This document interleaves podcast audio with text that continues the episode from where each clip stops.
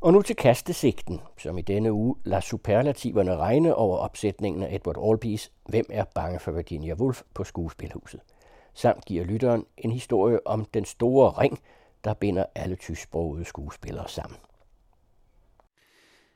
Hvem er bange for Virginia Woolf er en fremragende teatertekst. Og den aktuelle opsætning på det kongelige teater er helt forrygende. Særligt på grund af to fantastiske præstationer af Tammy Øst og Jens Jørgen Spottak, som henholdsvis Martha og George, men scenografien af Jonas Fly er også fabelagtig. Den rammer med stor stilistisk elegance, både akademikerhjemmet anno 1962, er visuelt spændende, og de stabler af bøger, der ligger rundt omkring på scenen, vækker associationer til stalagmitter, hvilket giver et fint atmosfærisk supplement til Georges følelse af at være en uddøende art. Endnu en sublim rammesætning af fly, som gang på gang overrasker med sine raffinerede greb. Thomas Bendiksen har instrueret, og det er lykkedes, efter denne anmelders mening, at skabe den helt rigtige balance mellem ægteskabeligt psykodrama, intellektuel fægtning og en sen nats opløsning af formerne. Samt ikke mindst, selvfølgelig, i scenesat to skuespilspræstationer, der må stå som de bedste i denne sæson. Forstå mig ret, der er intet i vejen med Johanne Louise Schmidt og Peter Christoffersen i rollerne som henholdsvis Nick og Honey. Og men, må jeg lige nævne, Christoffersen er blevet instrueret med et lidt pusseløjerligt kropssprog, der indimellem bringer minder om Lollikes Erasmus Montanus, og selvom det giver lidt forløsende latter til Nicks scener, virker det samtidig lidt uforståeligt, at han skal gakke rundt som en anden fedtmule. Man kunne sige rigtig meget om Jens Jørgen Spottaks eminente spil, men jeg har ikke helt samme tætte forhold til hans karriere, som jeg har med Tamis. Så lad os koncentrere os om hende. Allerede i efteråret spillede hun sig ind blandt Rømert-favoritterne med sin vidunderlige fortolkning af Richard den 3. på Husets Teater, og hendes Martha-figur er måske ikke som sådan bedre, den er bare, om at så at sige, større. Jeg er faktisk ved at våge det ene anmelderøje og sige, at Tammy Østs version af Martha har potentialet til at være en af de der præstationer, der vil være med til at definere hendes karriere. Og i den anledning synes jeg, det er værd at dvæle et øjeblik ved hendes virke. Tammy er 60 år gammel. Hun blev færdig på Statens Teaterskole helt tilbage i 1982, var fast ensembleskuespiller på det kongelige fra 1990 til 1997, har ved to lejligheder modtaget en røgmot for årets kvindelige hovedrolle, det var i 1999 og 2009, og kan altså lave en helt lille titabel ud af det, hvis hun fortjent modtager den i 2019. Hun har medvirket i, hvis jeg har talt rigtigt, 14 film, selv skrevet og instrueret et par teaterstykker, samt skrevet en enkelt roman, og danner privat par med George, jeg mener Jens Jørgen Spottak. Hun har været elsket og respekteret som en af sin generations bedste skuespillere i mange år. Men det er ligesom om, hun har stået i skyggen af generationen før hende. Særligt Kirsten Olsen og Gita Nørby, som jo er blevet ved med at holde sig unge og om at så at sige spændstige. Altså sådan forstået, at de har været i stand til at spille og har spillet mange af de store roller, unge som gamle, som Tammy og hendes generation måske kunne have fået. Jeg er ikke sikker på, at det har gjort Tammy noget. Hun har brilleret i de roller, hun har fået, men for os andre der gerne så en indtag og spille de største roller, ja, der har Kirsten og Gita ofte stået i vejen. Og fair nok, vi skal være taknemmelige for at have haft den der matador-generation, der vandrede ind på scenerne og vel i en eller anden forstand udgjorde en teaterets guldalder herhjemme. Men det har ikke gjort det nemt for de skuespillere, og særligt skuespillerinder, der kom til teateret og skulle konkurrere med de evigt unge to gamle kvinder. På den måde var der noget næsten symbolsk i, at Tammy netop spillede Gitas datter i høstsonaten på det kongelige tilbage i 2008. Allerede dengang kunne hun sagtens selv have spillet moderen. Jeg håber, at rollen som Martha, som netop Gita Nørby faktisk spillede i sæsonen 1983-84, altså året efter Tammy kom ud af teaterskolen, kan være begyndelsen til, at vi nu ser hende i de helt store roller. Hvem er bange for Virginia Woolf er jo en klassiker, som mange nok bedst husker fra filmen med et andet offstage ægtepar, Elizabeth Taylor og Richard Burton. Albi har sagt, at han synes, det var en god film, men at den ikke havde meget med hans stykke at gøre. Og rigtigt er det da også, at filmen får meget lidt af alt det, der sker mellem linjerne med, og helt undlader at inddrage det, man kan kalde stykkets arkitektur. Stykket har tre i og for sig meget selvstændige akter, som Edward Albee har givet nogle associationsrige overskrifter – Akt 1 hedder Sjov og lege. Her møder man George og Martha, der lidt er beruset vender hjem fra en fakultetsfest hos Marthas far, der er grundlæggeren af universitetet med det symbolske navn, det nye Karthago. Lidt senere kommer nattegæsterne Honey og Nick, der netop er blevet ansat på universitetet som ny lektor i biologi. Martha fortæller George, der synes, det er lidt sent at modtage gæster, at hendes far havde bedt hende om at være lidt søde ved dem. Hvorefter hun henvendt til gæsterne siger, så bunder vi børn. Hastigheden med hvilken de bunder de følgende drinks minder en om udtrykket dødstruk. Andet akt hedder Waldsburgnat, og det vender jeg tilbage til. Tredje akt hedder Exorcismen, hvilket også var stykkets oprindelige navn, inden Albi, ifølge ham selv, tilfældigt så en graffiti på et toilet i New York, som han synes passede bedre som titel til stykket. Men lad os kigge lidt nærmere på stykkets andet akt. Opkaldt efter den berømte scene i anden halvdel af Goethes Faust, hvor heksene og overnaturlige væsener mødes i et vulkansk udbrud af poetisk vid og lærte referencer til den europæiske åndshistorie. Med andre ord et syret samsurium af det mest profane og ugudelige, blandet med referencer til 2000 års europæisk kulturhistorie, kun de færreste forstår en brøkdel af. Og det er præcis det greb, den reference, Albi her benytter sig af. På overfladen en fordrukken taber af en forsmået, flegmatisk ægtemand, der besværger og håner den unge agerige mand, der synes totalt uimponeret af den gamles kulturelle kapital. Men under eller inden for denne ramme er der meget mere på spil. Og præcis som hos Goethe, behøver man ikke at kende referencerne, man behøver ikke at være på fornavn med hele den elegante intellektuelle diskurs, som George skrider op over for sin modstander denne nat på universitetet. Ja, faktisk virker det ikke til, at ret mange gør netop det. Langt de fleste anmeldelser forstår til synlædende, hvem er bange for Virginia Woolf, som udelukkende et psykologisk ægteskabsdrama. Måske heller ikke så underligt, for det er jo den dramatiske genealogi, Albi indskriver sig i. Alle de store samtidige amerikanske dramatikere, Eugene O'Neill, Tennessee Williams og Arthur Miller, skrev primært psykologiske dramaer.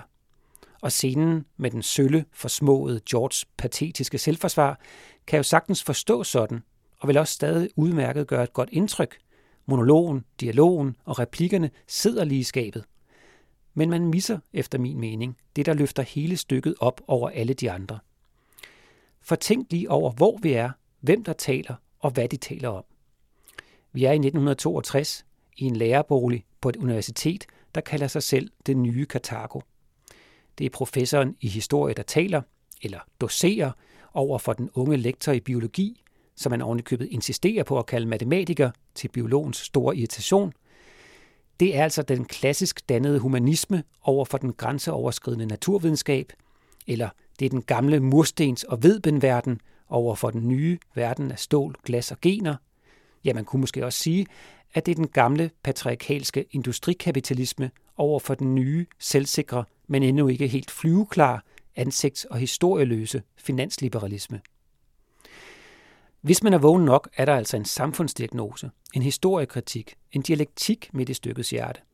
Det er ikke kun George, der drukner, som Martha flere gange siger det undervejs.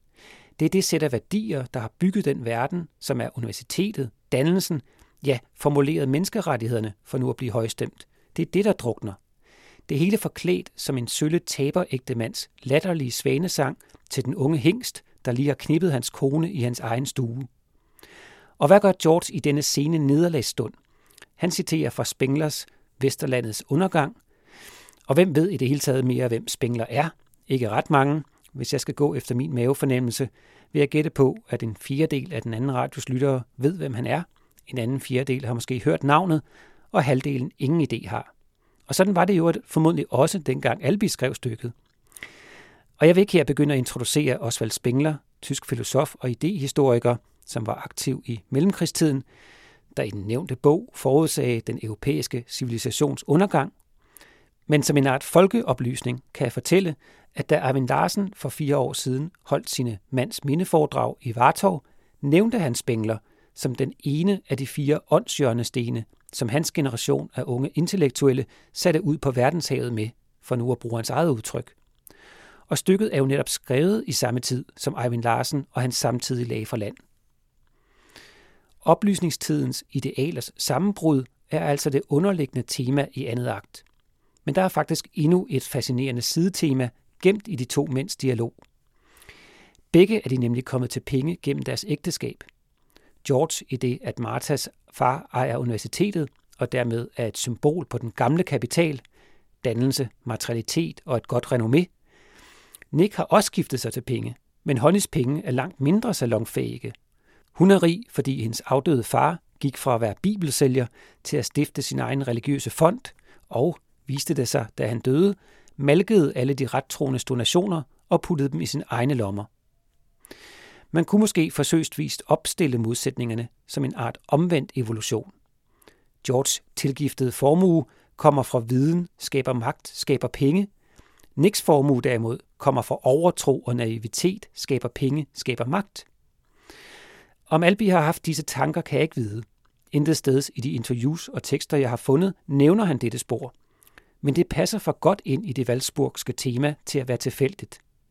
Undergangen i vores civilisation er en tilbagegang, som giver sig udtryk i uvidenhed, overtro og pengenes rå magt.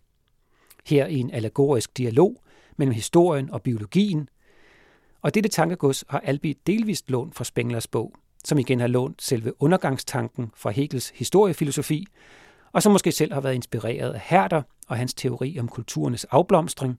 Uanset hvad, det er som allerede sagt en dramaturgisk konstruktion, man skal under overfladen for at finde, men som jeg for en synes, at Albi her med forbandet stor virtuositet og snuhed bruger til at male et troværdigt billede af det 20. århundrede lige der, hvor det knækker. Og på den måde er andet akt et underfundigt selvstændigt stykke i stykket. Tredje akt, det der hedder eksorcismen, har en irriterende skurende misled, synes jeg. Og som sådan har det ikke noget med instruktionen at gøre, men som på den anden side måske en instruktør kunne overveje at beskære en smule. Myslyden består nemlig i, at George ifølge manuskriptet skal gå rundt og citere det katolske dødsrekvium, mens han på sadistisk vis tvinger Martha til at tage livet af den søn, de aldrig fik. Det kan jo sagtens være, at nogen synes, at det er et raffineret og intellektuelt stimulerende soundtrack til replikkerne, og måske skyldes min afsmag også det faktum, at jeg ikke forstår latin. Men jeg har altid synes, at det bliver for påklistret. Det lyder ikke mundret, og det er i hvert fald ikke nødvendigt at have denne latinske mumlen kørende så længe, synes jeg. Som jeg en passant nævnte i forbindelse med filmen, så var Edward Albee livet igennem frustreret over iscenesættelsen og modtagelsen af sine stykker. Han brokkede sig jævnligt over, at både kollegaer, teaterfolk og kritikere kun så overfladen og det psykologiske i hans stykker, hvilket gav ham et ry for at være introvert og knæven. Og alligevel er nettet fyldt med historier om skuespillere, der fortæller om store, gyldne oplevelser ved at have været i audiens hos ham. Han instruerede gerne, men kun sjældent, sine egne stykker, men var til synligheden næsten altid med i kulisserne, om ikke på anden måde, så gennem meget detaljerede regibemærkninger i manuskripterne. Og jeg har læst, at han angiveligt havde vetoret over for hvilke skuespillere man valgte i de angelsaksiske lande. Nu vel, alt det jeg har plapret om her, er jo ikke det, der gør stykket populært. Det er figurerne, replikkernes skarphed og galgenhumoren i det hele. Og det er der alt sammen i rigt mål. Oven på alle disse ord skal vi høre et digt, og her tænkte jeg, at vi kunne lade os føre ud på Eivind Larsens verdenshav af en anden af de fire stemmer, som han mente prægede sin generations intellektuelle færd. Det er Erik Knudsen og Blomsten og Sværet fra 1949, og det er som sædvanligt Carsten Farve, der læser. Blomsten og Sværet Gå ind i skoven?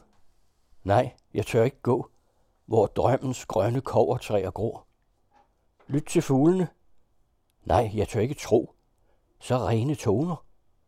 Skønhed gør mig gal, og vellyd ringer grusomt i mit øre. Hvad vil jeg i et skyggefuldt bedrag, hvor solen sliber sine blanke løgne, og blomsten dårligt skjuler sin foragt? Farvel, Valdhorn, Bukar og Kildevand. Farvel, vor lille frokost i det grønne. Fra marken høres råb og våbendrag. Ud, ud, hvor alt er nøgen dag, hvor svær lyner, spyd fletter himlens tag, hvor faner brænder, trommer kalder, fugl er reden. Ud, hvor sejrens morgenrøde flygter, og nederlagets sorte majestæt står fast. Måske tænker I, hvorfor skal vi kende Spengler og Knudsen? Men så tillader mig her som en slags ekstra folkeoplysning at bemærke, at datidens store litteraturkritiker Paul Lacour ved udgivelsen af Blomsten og Sværet skrev, den rigeste, mest modne og fuldtonede bog, hans slægtled hidtil har skabt, og et af de vigtigste værker i vor moderne lyrik overhovedet. Ja, så gå gerne på biblioteket og lån en Knudsenbog, før eller efter I går i teateret. Meget lidt af det, jeg har sagt indtil videre, kan man læse i programmet. Og det frustrerer mig. Måske nogle lyttere er ligeglade med det der skide program, de køber det alligevel ikke, og det er stykket, de gerne vil høre anmeldt. Men for mange teaterelskere er programmet en del af helhedsindtrykket. Det er her, man læser kloge og relevante og øjenåbne informationer og perspektiver på stykket, der, ja undskyld mig, men danner publikum til at få mere ud af stykket, og måske ovenikøbet blive bedre teatergængere. Men det synes det kongelige åbenbart ikke. De har valgt at bede en klummeskriver for Berlingske skrive en klichéfyldt og temmelig irrelevant tekst. Bevares, det er fint nok med en lidt skæv vinkel som supplement, hvis bare det øvrige, der står i kataloget, er seriøst. Og det er simpelthen ikke, fordi det er så dårligt endda. Det måtte bare gerne løfte sig lidt. Gøre sig lidt mere umage for at gøre os klogere på, hvem er bange for Virginia Woolf. Man kan for eksempel ikke læse i programmet, at stykket blev uopført i Berlin, ligesom Albis første stykke jo også blev. Det er jo i sig selv interessant, synes jeg, set i lyset af Albis dengang relativ ukendthed, stykkets tema, hans brug af spængler og spændingsforholdet mellem Amerika og Tyskland. Men historien om Pulitzerpriserne har programmet med. For selvom stykket først gik i Europa, inden det vendte hjem og blev en succes i staterne, blev det indstillet til at modtage den mest prestigefyldte litterære pris derover. Men Albi fik den ikke. Ikke for dette stykke i hvert fald. Det var alligevel for aparte for Pulitzer-komiteen. Det er et sygt stykke for syge mennesker, skulle angiveligt have været begrundelsen. Hvem er bange for Virginia Woolf er nyoversat til lejligheden af Madame Nielsen, som i parentes bemærket også genoversatte Kat på et varmt bliktag for Betty Nansen før jul, og det glæder denne anmelder, både valget af oversætter, samt at man gør sig den umage at genbesøge ordvalg og syntaks. Jeg var desværre for ung dengang, eller dårligt opdraget, til at have set opsætningen på det gamle kongelige med stjernebesætningen Gita Nørby, Fritz Helmut, Birte Neumann og Søren Pilmark. Men kære lytter, giv ikke dig selv mulighed for at sige det samme som mig om 100 år. Tag din kære under armene og gå ind og se Tammy Øst, Jens Jørgen Spottak, Johanne Louise Schmidt og Peter Christoffersen spille, hvad der må kandidere til flere Rømertpriser ved uddelingen den 2. juni. Eller, for at citere Svend Krav Jacobsen, der ifølge programmet ved Danmarks premieren i 1963 skrev, Forestillingen giver den københavnske sæson den ubestridte stærkeste oplevelse af teaterkunst. Vi har ikke andre stykker på programmet i dag, så tillad mig lige her til sidst at delagtiggøre jer i det helt store teatersamtaleemne syd for grænsen i 2019. Midt i februar døde den svejtiske skuespiller Bruno Gans, 77 år gammel. Gans er vel primært kendt i Danmark for hans rolle som Hitler i Der Untergang, samt måske halvkendt som den romerske digter Vergil i Lars von Triers seneste film, men i den tysksprogede teaterverden havde Gans død en yderligere dimension end blot hans præstationer på film og scene. Han var nemlig bærer af Iflandringen, den højeste udmærkelse en tysktalende skuespiller kan opnå. Iflandringen, opkaldt efter den tyske skuespiller, dramatiker og teaterdirektør August Wilhelm Ifland, der levede 1759 til 1814, og som selv spillede med i første produktionerne af Schillers stykker. Ja, god gamle August gav i sin levetid en række ringe til kollegaer, han synes havde fortjent en lille anerkendelse, og sådan startede traditionen.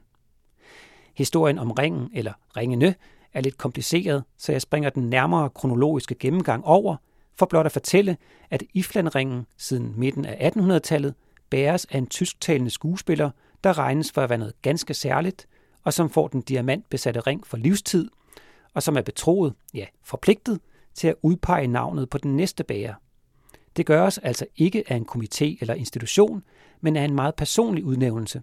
Og da ringen ikke kan gå i arv, før bæren er død, sker den næste udnævnelse gennem et testamente, og er naturligvis omgæret med en hel del rygter, gætterier og vedemål.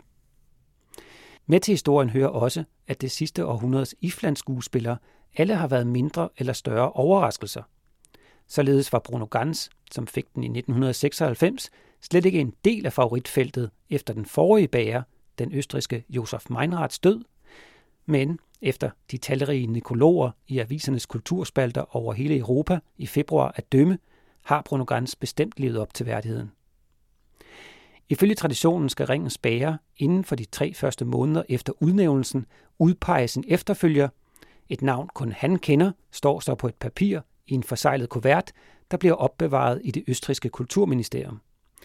Men skæbnen ville, at burgskuespilleren Gert Voss, som Gans havde i tankerne helt tilbage i 1996, døde i 2014. Og derfor havde han måttet ombestemme sig på dette sene tidspunkt i sin karriere. Nu indhentede døden altså også Gans, og den tysktalende teaterverden gik i selvsving over, hvilket navn, der gemte sig i kuverten. Nogen mente, i tråd med tidsånden, at han måtte, burde, kunne finde på for første gang nogensinde at udnævne en kvinde. Der står nemlig intet i kriterierne om, at det skal være en mand, mens andre mente, at det var imod grundtanken med ringen, og at kvindelige skuespillere jo havde deres egen ring, nemlig Alma Seidler-ringen, andre mente, at hvis ikke den eller den skuespiller fik æren, så ville de opgive deres métier. Andre, at hvis den eller den fik ringen, så var al ære forbundet med ringen gået tabt, osv. Det var sjovt nok temmelig forskellige lister af navne, der optrådte hos skuespillere, instruktører og kritikere, når favoritterne skulle udpeges, men en af dem, der tit optrådte, var Claus Maria Brandauer, som også havde været blandt favoritterne, dengang Gans fik ringen. Men heller ikke denne gang blev det Brandauers tur. Ringen gik til den 47-årige Jens Hartzer, som mange danskere kender fra tv-serien Babylon Berlin, og som for øjeblikket er tilknyttet Thalia Teateret i Hamburg. Jeg har aldrig selv oplevet ham, så jeg spurgte en tysk skuespillerven, hvordan nyheden blev modtaget blandt hans kollegaer, og så vidt jeg forstår, er der generelt respekt omkring valget. Jens Hartzer er kendt som en meget dygtig skuespiller med en egenartig, lidt nasal udtale, og, som min ven sagde, en, der tilegner sig rollerne og teksterne så fuldstændigt, at han virker som om han er rollen, selv for kollegaerne på scenen. Tillykke med det, Jens, og det var alt for denne gang. Det var Rasmus Blæde Larsen, der havde været i teatret. Du lytter til den anden radio.